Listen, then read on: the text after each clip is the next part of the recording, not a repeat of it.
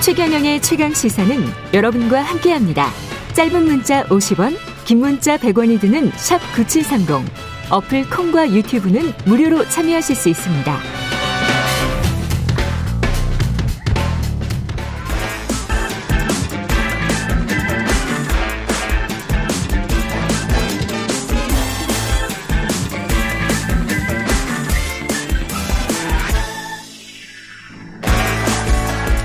네, 한 번 더 뉴스 시간입니다. 오늘은 오마이뉴스 과구신 기자와 함께하겠습니다. 안녕하십니까? 네, 안녕하세요.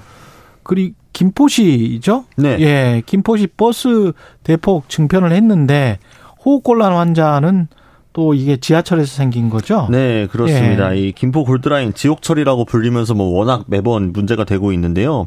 김포시가 그래서 어제부터 오전 6시 30분부터 이 출근 시간대죠. 2시간 동안 대한교통수단으로 70번 시내버스 운행 횟수를 증편을 했습니다. 음. 이 김포 골드라인 승객을 분산하기 위해서 지난 1월부터 운영 중인 버스였는데 예. 지금 훨씬 횟수도 늘리고 이 배차 간격도 원래 15분이었다가 지금 3분에서 6분까지로 단축을 시켰거든요. 예. 하지만 정작 이제 어제가 그 증편 첫날이었는데 승객 분산 효과는 그렇게 크지 않았다고 합니다. 배차 간격이 아무리 짧아도 거기서 막히는 구간이 있으니까. 네, 그렇죠. 예, 지하철보다는 한 30분 정도 늦게 가니까 출근 시간에 사람들 답답해하죠. 네, 예. 그러- 그러다 보니까 결국 이 어제 오전에 김포 공항역에서 전동차에서 하차하는 20대 여성 승객이 호흡곤란 증상을 호소해서 응급처치를 받는 사고도 있었습니다. 음. 다행히 해당 승객은 회복이 됐지만 그만큼 아 열차 혼잡도가 잘 개선되지 않고 있다 이게 방증된 거죠. 그렇죠. 결국은 지하철 철도를 계속 이용하는 이유는 빠르니까 그런 겁니까? 그렇죠. 그러니까 아무래도 이제 네. 버스를 타게 되면 내가 늦을 수 있다라는 불안감이 있다 그렇지. 보니까 예. 정시성이 확보되어 있는 철도를 이용할 수밖에 없는 거죠. 김포 시민들 같은 경우에는 그러니까 예. 버스를 증편을 했다 해도 아까 잘 말씀해 주신 것처럼 중간에 이제 막히는 구간이 한번 생기고 나면은 음. 이제 워낙 이제 끝도 없이 밀리게 되니까요. 그래서 서울시에서는 일단 버스가 더 원활히 통행을 할 수 있도록 이달 말까지 버스 전용차로도 조속히 설치를 하고 이제 정류장별 승객 수도 분석을 해서 여러 가지 개선 방안을 검토하고 있다라고 하고 있습니다. 김포 시민들 같은 경우는 뭐 10시에 출근해 뭐 이런 사장님이 있으면 참 좋, 좋을 것 같습니다. 10시에 출근하거나 11시에 출근하거나 뭐 퇴근 재- 조금 늦게 하면 되니까요. 예, 네. 재택근무를 하거나 네. 뭐 예, 그런 식으로 좀 여유를 가졌으면 좋겠는데 정말 지옥이에요. 지옥철이에요. 왔다 갔다 출퇴근길이. 서울시가 지금 구조적으로 뭔가 전동차를 투입하겠다? 신규 전동차를? 네, 그러니까 예. 지금 사실 이제 김포 골드라인만이 아니라 서울시 내에 있는 지하철 중에서도 혼잡도가 높은 게 꽤 많은데 예. 특히 이제 9호선 아마 타보신 분들은 음. 아실 거예요. 특히 여의도 오는 9호선 한번 타려고 하면은 굉장히 힘들죠. 그렇죠. 오세훈 시장도 이제 어제 이제 실제로 본인도 타보고 나서 그 소감을 페이스북에 올렸는데요. 그러면서 일단 신규 전동차를 올해 연말부터 이 투입을 앞당기겠다고 했습니다. 원래 내년 중반 정도의 도입 계획이었는데요. 예. 그러면서 이 혼잡률을 낮추기 위해서 운행 횟수를 늘리고 있지만 여전히 승객을 감당하기 충분하지 않다라는 생각이 든다라면서 추가 조치를 서두르겠다라고 밝혔는데요. 일단 이 전, 신규 전동차 이제 투입과 별개로 이 지난해 11월에 혼잡도를 줄이기 위해서 24년 초까지 48칸을 추가하겠다고 발표한 바 있었습니다. 48칸을. 네. 근데 플랫폼이 한정이 돼 있는데 신규 전동차를 추가한다고 해도 운행 횟수를 늘리는 데는 한계가 있을 것 같아요. 사람들이 그렇죠. 너무 많으면 네네네네. 왔다 갔다 하면서 빠져나오고 들어가고 하는 시간이 걸리기 때문에 그거를 어느 정도까지 낮출 수 있는지. 근데 아마 9호선 타보신 분들은 아시겠지만요. 역에서 사실 감당할 수 있는 것도 훨씬 그 량이 적게 운영이 되고 있습니다. 열차들이 그렇죠. 개별 열차들이. 네. 그래서 이런 부분들을 조금 이 미리 좀 이렇게 아이디어를 발휘하면 조금 풀 수 있지 않을까 싶기도 하고요. 9호선도 그렇고 다른 혼잡도가 높은 노선들이 다른 노선들이 또 있죠. 네, 뭐 대표적으로 이제 2, 4, 사. 7호선이 2, 4, 많이 7 꼽히고. 있죠. 예. 그래서 여기서도 신규 선 전동차를 추가로 편성하겠다라는 방침을 내놓고 있고요. 그 국비를 확보를 해서 예. 증차하는 방식으로 혼잡도를 개선하겠다라고 했습니다. 그래서 원래 이제 내년 초로 이 도입 시기를 했는데 최대한 단축을 해가지고 최대한 빨리 올해 말까지 이 편성을 더 해가지고 우선 투입을 하기로 했고요. 최종 투입까지는 보통 통상 2, 3년 정도 걸리지만 조속하게 서울시가 좀 힘을 써보겠다고 나선 상황이고 신규 투입 전까지는 노후 전동차 중에서 안전성이 확보된 전동차를 최대한 활용해 보겠다 이런 방안도 나오고 있는 상황입니다. 결국은 일자리가 서울 수도권에 집중돼 있고 네. 사람들이 여기서 2,500만 명이 사는 게 그게 가장 핵심적인 네, 이유인 것 같습니다. 수도권 과밀화를 해결하지 않고 예, 사실은 네. 예, 지역 균형 발전 이 어디에서나 이슈가 되는데 그 밑에 깔려 있는 이슈라서 사실은 사람들이 잘 안 보는 것 같아요. 조윤지님, 저는 김포에 살지만 지하철을 안 타고 다닙니다. 9414님, 급한 대로 좌석을 없애고 전체 입석으로 만들어서 승객 수용을 늘리고 싶은 마음입니다.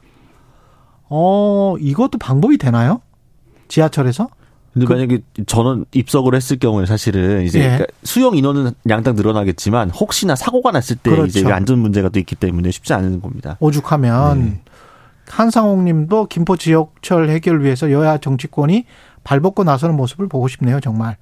이런 말씀 하셨네요. 근데 이거 용역 하고 그럴 때 연구 용역 하시는 분들은 책임감을 느껴야 돼요. 그 뭐 150%뭐 이하면 뭐 허가 안 내주고 뭐 네, 이러, 이러잖아요. 그렇죠. 네, 네, 네.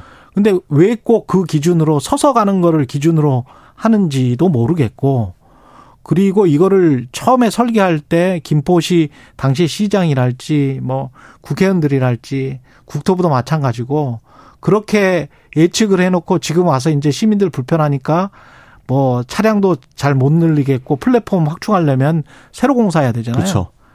다 떨어진 거 아닙니까? 그때 당시에 본인들 실수로. 근데 그런 행정적인 실수인지 뭐 뭔지는 모르겠습니다만은 그분들이 뭐 안 타고 다니시니까요 전철. 예. 그러니까 까만 차 타고 다니시니까 예. 잘 모르시는 것 같습니다. 예. 그런 식으로 용역 계산하고 그걸 그렇게 통과시키고 그리고 난 다음에 시민들한테 다 전가시키는 이런 시스템은 좀 바뀌었으면 좋겠습니다. 그 코로나 위기 하향 논의 시작했는데요.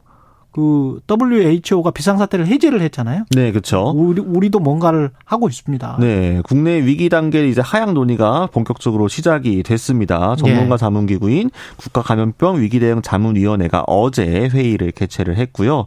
질병관리청이 이제 중앙방역대책본부 방대본을 이르면 오늘 늦어도 이번 주 중반에는 회의를 소집할 것으로 보이는데요. WHO가 조치를 한 데 대한 이 추가적인 조치들이 이루어지는 겁니다. 그래서 코로나19 위기 단계를 지금 우리나라가 심각 단계인데 경계 단계로 하향 조정하는 방안을 신속히 확정하겠다라는 게 방침입니다. 그렇군요. 이게 하향 조정되면 일상생활에서는 뭐가 바뀝니까? 일단 확진자 격리가요 7일에서 5일로 줄어들게 됩니다. 음. 그리고 이제 임시 선별 검사소가 이제 운영이 중단이 되고요. 입국 후에도 원래 3일 이내에 PCR 검사를 권고하는 검역 조치가 유지되고 있었지만 음. 이것도 종료가 되고 예. 지금 신규 확진자 매일 발표하고 있었는데 이제 주간 단위로 발표를 하게 됩니다. 또 의료기관 마스크 착용 의무와 감염 취약 시설 보호 조치는 유지가 됩니다. 예. 언제쯤 이거 이런 혜택을 볼 수 있을까요? 일단 저기 한덕수 총리가 빨리 돌아와야 됩니다. 한, 네. 한덕수 총리 지금 어디 가 계세요? 네, 한덕수 총리가 지금 해외 순방 중이잖아요. 아, 그래가지고 그래요? 일단 네. 귀국을 해서 이 중앙재난안전대책본부 회의를 소집을 해야 됩니다. 중대본 아, 본부장이거든요. 예. 그래서 이 오는 11일에 귀국할 예정인데 음. 장관 주재로 이제 회의를 열게 되면은 이 안건을 총리가 주재하는 회의에서 다루기 때문에 이번 주에서 다음 주까지 넘어가서 만약에 만약에 완료가 된다면 이달 말쯤에는 아마 확실하게 좀 방향이 나오지 않을까 이렇게 예상이 되고 있습니다. 한덕수 총리도 임명될 때 뭐 책임 총리 뭐 어떤 뭐 내각의 어떤 발언권을 갖고 뭐 이런 이야기 하지 않았었습니까? 안 보여. 전혀 이태원 참사에서 이상한 말씀하시고 그그 그 이후에는 뭐 전혀 안 보여요. 뭐 사실 이제 국회 출석하셔가지고 이제 예. 방어용으로 말씀하시는 거 말고 특히 예. 지금 존재감을 드러내지 못하고 있으시죠. 예, 신문에서 봤다는 이야기 뭐 이런 이야기 하시는 거 말고 어떤 정책에 국가에 어떤 기여를 하고 있는지 잘 안 보이네요. 예. 한 번 더 뉴스 과구신 기자였습니다. 고맙습니다. 감사합니다. KBS 일라디오 최경련의 최강사 2부는 여기까지고요. 잠시 후 최강 로스쿨 그리고 최경숙 시민 방사능 감시센터 활동가와 이야기 나눠보겠습니다. 맞습니다. 네.